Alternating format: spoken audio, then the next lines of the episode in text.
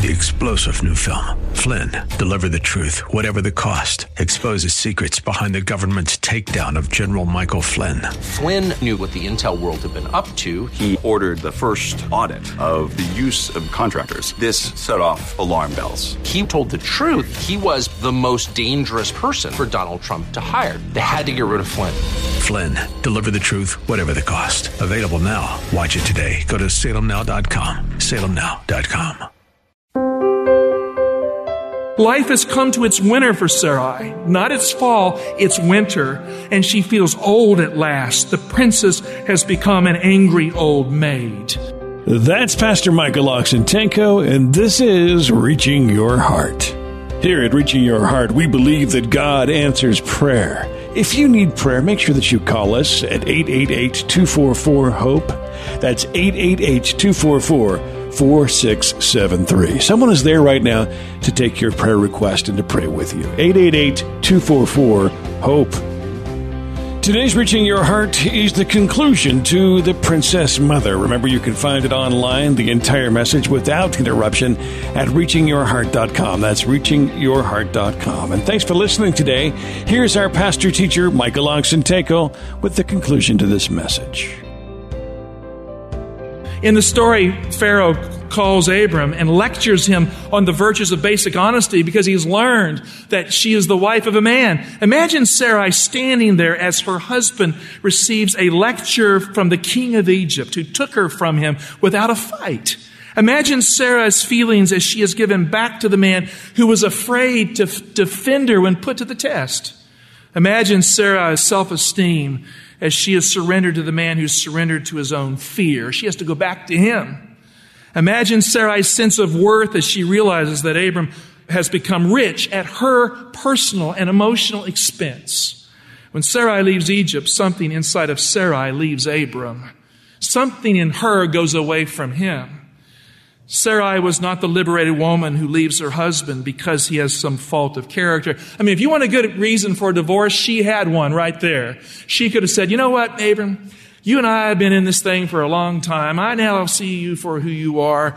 Let me have my bags. I'm going back to Ur. You go to that promised land thing. You really are a bad dude, you know? She could have said something like that. She didn't.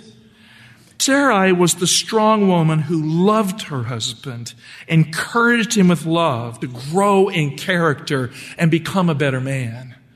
In fact, Martin Luther once said that marriage is a school of character for husbands. Most husbands, and I can speak from my own experience, that we find ourselves on the self centered side when we enter marriage. Through marriage, we learn to give. Through marriage, we learn to grow and sacrifice and put our wives first. In 1 Peter 3 1, this is what Peter said. Likewise, you wives, be submissive to your husbands, so that some, though they do not obey the word, may be won without a word by the behavior of their wives, when they see your reverent and chaste behavior. Let not yours be the outward adorning with the braiding of hair, the decorating of gold, and wearing of fine clothing, but let it be the hidden person of the heart with the imperishable jewel of a gentle and quiet spirit, which in God's sight is very precious. So once the holy women who hoped in God used to adorn themselves and were submissive to their husbands. As Sarah obeyed Abraham, calling him Lord, and you are now her children if you do right and let nothing terrify you. The apostle Peter is very clear in this passage. A gentle and submissive wife can win an unconverted husband to Jesus Christ.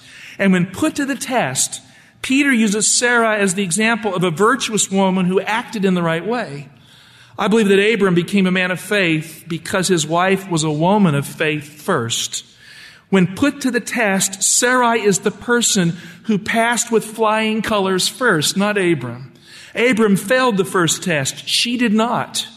Peter describes her as a fearless woman who stuck it out with her husband in the face of Pharaoh's folly. He says, and you are now her children if you do what is right and let nothing terrify you. When Abram was afraid, she was not. She kept her composure. She got through that. She weathered the abuse. Women are hardwired to seek security. And sometimes that hard wiring can destabilize a marriage when a wife and a mother becomes unglued emotionally because the husband has let them down by not doing what he should do by providing the right security for the family.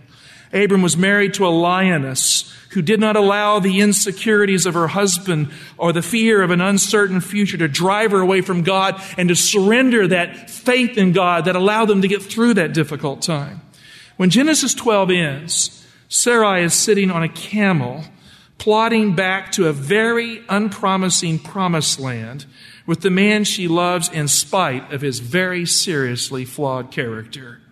The man who wouldn't stand up and fight for his wife in time in time, patient time, loving time, learns to fight for the things that matter in life because of his wife. When the kings of Babylon invaded Palestine and kidnapped Abram's nephew Lot, Abram marshaled an army of 318 men. Suddenly, he's acting different than he was in the past. He marshaled this little band of men. He defeated the army. He saved Lot's wife and life and everything else. And he proved that he was capable of courage. I believed he learned the meaning of strength and courage from Sarai, who manifested it first in the presence of Pharaoh. When God comes to Abram again, he's even older than before. When his old fear begins to set in again, God speaks words of courage to his friend. Turn in your Bible to Genesis 15:1. Here's where the storyline gets dynamic. After these things, the word of the Lord came to Abram in a vision. Fear not, Abram, I am your shield. Your reward shall be very great. Now, fear was the nature of his life. He had just defeated his enemies. He was strategically at risk, and God said, Don't be afraid. Verse 2 But Abram said, O Lord, what wilt thou give me? For I continue childless, and the heir of my house is Eliezer of Damascus. And so he goes right to the thing that's been bugging him. I don't have children. You've made this promise. You've brought me out here, and I don't have any children. He's afraid of a future without a legacy. He's afraid of a place without little ones running around. He's afraid of someone who will take the place of the son he should have. Verse 3 And Abram said, Behold, thou hast given me no offspring, and a slave born in my house will be my heir. And behold, the word of the Lord came to him. Now, this is an amazing thing. The word of the Lord came to him. The Hebrew text indicates the word of the Lord came to him and said, This is the pre existent Christ as the living word of God that came and spoke to Abram, just like John 1, in the beginning was the word. The word is speaking to him because the word is Christ in his pre-existent form. And behold, the word of the Lord came to him. This man shall not be your heir. Your own son shall be your heir. And he brought him outside and said, so the word of the Lord is a him. The word of the Lord is the pre-existent Christ. He said, look toward heaven and number the stars if you're able to number them. Then he said to him, So shall your descendants be. I like Abram's response in verse 6. He didn't sit there and say, Well, tell me the physics of how you're going to pull that off. What is the biology of how a miracle like this can happen? Explain to me how this can be. It just simply says he believed the Lord, and the Lord reckoned it to Abram as righteousness. Friend, this is the first time this happens in the Bible. When a man believes the Lord, it becomes prophetic of anyone else who believes the Lord ever after. You see, if we believe the Lord, it is reckoned to us, it is accounted to us legally, thought to us by the great judge of the universe, that we are righteous by virtue of our faith in God. Not our perfect faith, but our exercised faith. Mustard seed though it be, it plants us in heaven's land. So up to this point, Abram is a man in motion trying to figure out God and kind of get through the whole thing. But when he believes in the face of the impossible challenge of faith, God declares in that seminal moment that Abram is a righteous man. He will become the father of all righteous people. You would think at this time that Abram is at last strong in faith. Yeah, here he is. He's arrived. God declares him to be righteous. You think that Sarah would be strong in faith too at this time. But the years have taken their toll on her. She's not the resilient beauty of the past anymore. Every Mother's Day, the woman named Princess, who's Sarai, is the woman who goes to her tent with no card, no flowers to put on the table because she has no children. Every Mother's Day, she was the woman who was congratulating everyone else, but no one can congratulate her for her child. And somehow she feels it all deep inside her broken and disappointed heart. It's my fault. I'm not a good wife. I let my husband down. I let God down. Why couldn't I pull this off? Why couldn't I be a fruitful wife? Pretty without children is ugly in the end. I feel ugly. When Abram runs to Sarai and tells her the good news, the good news of God's promise, She has a hard time accepting it with faith. She decides in the darkness of her fear and frustration and grief that it is time. It is time to help God get his act together to make the promise happen. Have you ever done that? You know, God has told me I'd be doing this for him. Now let me help God out. With weakened faith and with the use of her wits, her creativity, she fishes for an idea that came from the land of ancient Babylon. In the Code of Hammurabi, written between 1728 BC and 1686 BC, this inscription, this legal inscription, was chiseled on a piece of black stone. It's called Commandment number 144. If a man takes a priestess, and that priestess gives a female slave to her husband, and she have children, if that man set his face to take a concubine, they shall not favor that man. He may not take a concubine. Now look at the next one, commandment number 145. If a man takes a priestess and she does not present him with children, that man may take a concubine. In other words, he can do it now and bring her into his house. That concubine shall not rank with his wife. In other words, if he can't have children, you have to have this surrogate mother. She will never take the place of his wife and that was considered a good, just law. So there was a legal provision in the land of Babylon for a barren woman to have a child. The law provided a way for a son to continue the family name born to a slave, and somehow it would work out. The law also provided a protection for the wife and her staying in the house so she would not be discarded with this shift and change. Sarai looked from the batch of maidservants taken from Egypt. She's thinking through the code of Hammurabi and she picked a pretty one to take her place in the marriage bed. The name Hagar in Hebrew means the stranger or the foreigner.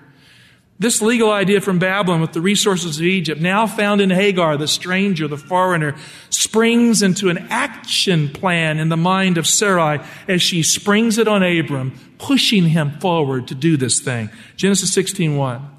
Now Sarai, Abram's wife, bore him no children.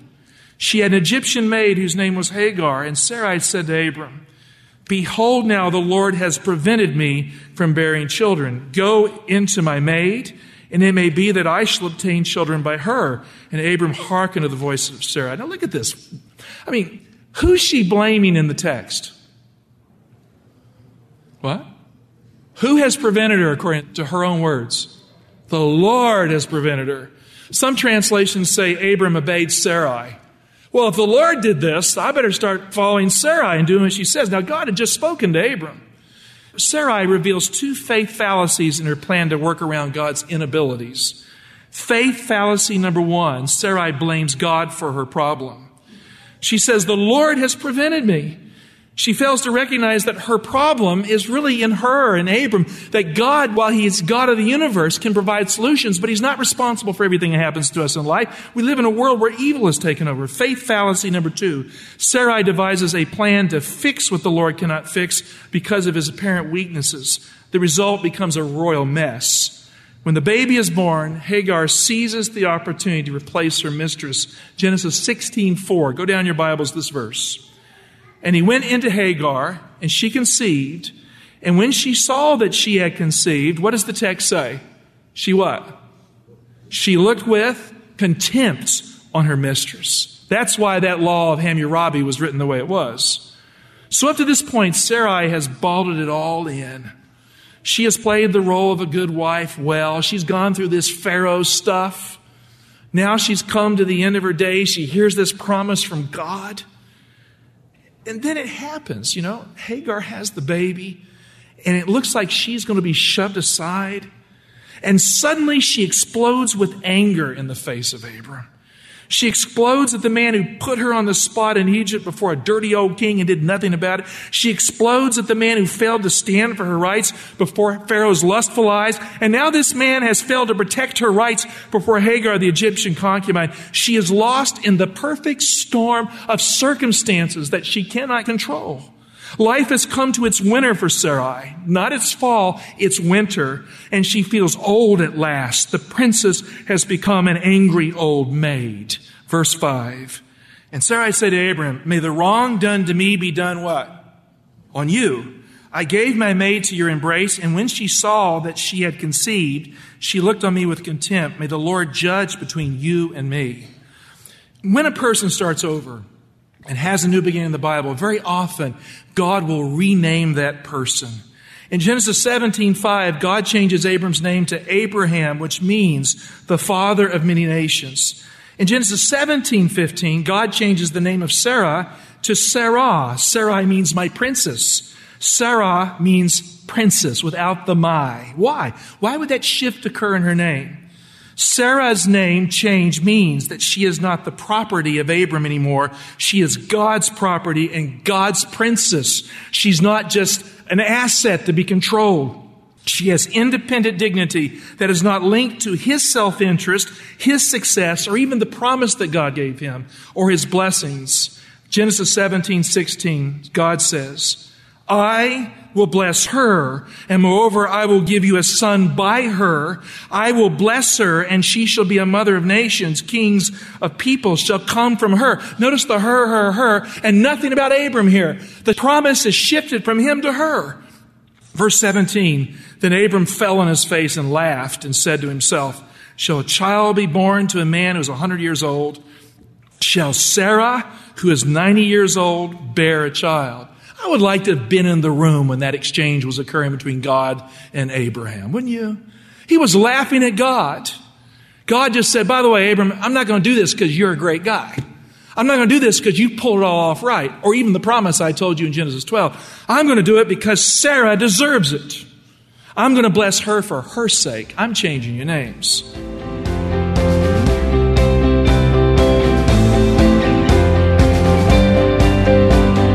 Pastor Michael Oxentenko will be back in just a moment.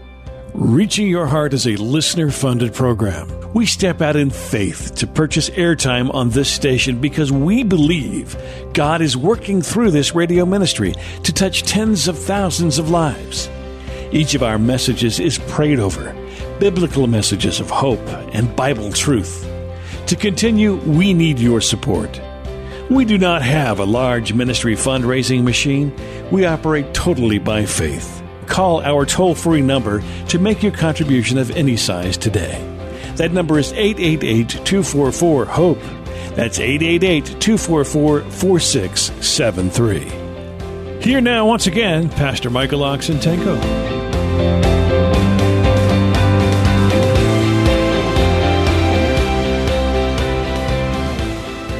So when God changed her name in Hebrew, he removed the masculine yod and replaced it with the feminine letter hey in Hebrew. He made her more of a princess. According to the Kabbalah, the hey with its birthing power was added to Avram's name from the letter Yod of Sarah to indicate that it was Sarah's merit which caused both of them to have children. He was to become more masculine. She was to become more feminine. God changed their names to make it so, preserving the right roles. In other words, Abraham was the problem, not Sarah, and God gave the promise to Sarai. She is the oasis for his old age, the focus of his future. Now that happened at creation. Go back to the Genesis story. Remember when Adam and Eve sinned? Was the promise made to the man or to the woman of seed? It was made to Eve in Genesis 3:15. For Adam to have life, he must embrace his wife as life, and so he named Eve life in the Hebrew tongue because the promise was given to her. So up to this point Abram was the prophet. He was the focus of the story, but in Genesis 18 God appears to Abram and Sarah together. Three strangers suddenly stand at the door of the tent. Abraham quickly calls for Sarah to put together a, last minute feast for him and his guests. In a sweet, feminine kind of way, she does it without complaining. She serves them with dignity. And after they are finished with the meal, Abraham discovers that they are not men at all. They are extraterrestrials, ET from a heavenly realm. Genesis 18 and verse 9. They said to him, Where is Sarah your wife? And he said, She is in the tent. The Lord said, I will surely return to you in the spring. The Hebrew is the time of life. And Sarah, your wife, shall have a son and Sarah was listening at the tent door behind him. Someone said that her beauty is gone, her strength is gone. Her hope has surrendered to her faith in God in the years. And suddenly the Lord says, You shall have a son. And the silence is broken by a sudden outburst of uncontrolled laughter. She's almost 90. The woman who has lived a hard life and learned to love a man who grew rich in the role as she grew older. The woman who felt like property, the woman who was discounted, it seemed, by God and everyone else. Suddenly she hears God say that she, in her old age, will have a son at the time of life, the spring. Genesis 18, 13. The Lord said to Abraham, why did Sarah laugh and say, Shall I indeed bear a child now that I am old? And then verse 14 Is anything too hard for the Lord? At the appointed time, I will return to you in the spring, and Sarah will have a son. So he's reiterating the fact, I said it. Why is she laughing at me? Now, Abraham had laughed earlier. Suddenly embarrassed by God, Sarah runs for cover in a lie like Abram used in Egypt. You know, they fell into that as a defense mechanism. Genesis 18, 15. Now, how many of you have ever wondered if God puts up with you as you grow? Have you ever wondered that? Now look at this. These are old people. Suddenly she slips into a lie, and she's not telling the lie to her husband, she's telling the lie to God. Just 18, 15. But Sarah denied it, saying, I did not laugh, for she was afraid. He said, No, but you did laugh. That's how God interacted with a real sin. Friends, we need to lighten up a little bit. Now, sin is an awful thing, but our God cares more about us than our little failures along the way. You hear me? So what happens to the barren woman who laughs at God because his promise is just too hard to come true? What happens to the princess who runs for cover in a lie because she's ashamed that she laughed at the promise that came from an impossible, kind of crazy God who makes these kind of statements when how on earth could they happen? Genesis 21 1. The Lord visited Sarah as he had said, and the Lord did to Sarah as he had promised. And Sarah conceived and bore Abram a son in his old age at the time of which God had spoken to him. Abram called the name of his son, who Sarah bore him, Isaac. Isaac. The Hebrew name Isaac literally means he laughs. Sarah understood the meaning of Isaac's name loud and clear. They had both laughed at God. And now they named him Laughter, as Michael Card says in his famous song, because he came after God had made an impossible promise come true. Genesis 21 6, and Sarah said, God has made laughter for me. Everyone who hears will laugh over me. And she said, Who would have said to Abram and Sarah that they would suckle children, yet I have borne him a son in his own age? What does that mean? It means I'm young again. It means it's the time of life again. It means the script of my life has not been a tragic tale, but a wonderful outcome. The last laugh was not on Sarah. The last laugh is for Sarah. The last laugh was Sarah's laugh with Abram. In the plan of God, the barren one, the old princess, became the princess mother. She became the mother of us all through faith. She became the proof of the promise that God can take an impossible life filled with pain, grief, and awful circumstances and turn that life around and make it a flower powerful, beautiful thing at the end of life. The latter years full of joy and youth. She became the proof that God can come to you in the spring of life and start the seasons all over for you when you're old. Bob Dylan in the civil rights era wrote a song called Forever Young. Have you ever heard it? It's a hymn. He got the Nobel Prize in Literature.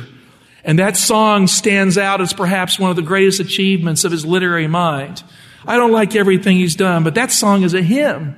Forever young. She discovers the music of being forever young. Hebrews 11 verse 11. By faith, Sarah herself received power to conceive, even when she was past the age, since she considered him faithful who had promised. Friends, there may be trouble in your life. Maybe your children aren't where they need to be. And maybe you're struggling with not looking quite as pretty as you were when you were 16 or 17. And maybe you're wondering what God has for you, dear mothers of Zion. By faith, Sarah, the princess became the princess mother of us all. And the princess who was old became young again in heart. And she became the queen for her home, who held her baby at last in her arms. She was the princess mother for every person who has faith in Jesus. May we look to her as an example of what it means to be a godly mother in this place. And may we look to Sarah as an example of what it means to have faith in Jesus when things do not go the way you have scripted them in your own life. Mothers, I want to say Happy Mother's Day to you. Can I end by saying that? May God bless you and keep you. May there be lots of love in your home. May your children respect and honor you. And may your husbands call you beautiful. Maybe not 56 times a day, but enough to let you know that you are. But if for some reason that's not the case, listen to the voice of God. You are beautiful. You are wonderful in our midst. Thanks for listening today. That will conclude The Princess Mother, today's Reaching Your Heart. Remember, you can find the entire message without interruption at reachingyourheart.com. And thanks for listening today. Have you ever wondered what happens five minutes after death? Do you long for the assurance of eternal life? Is there a longing in your heart for something beyond this life? Dark Tunnels and Bright Lights by Mark Finley is the message of hope that you need. This book presents the real truth about life after death, and it is more amazing than you can imagine. Call for your copy today. Here's the information you need. The telephone number is 855 888 4673. 855 888 4673. 855 888 HOPE. Or you can go to the website reachingyourheart.com. Call for your copy today. The book is yours for a donation of any size, and remember that your donations help to keep this ministry on the air. And we thank you for your support. Please join us again next time for another edition of Reaching Your Heart.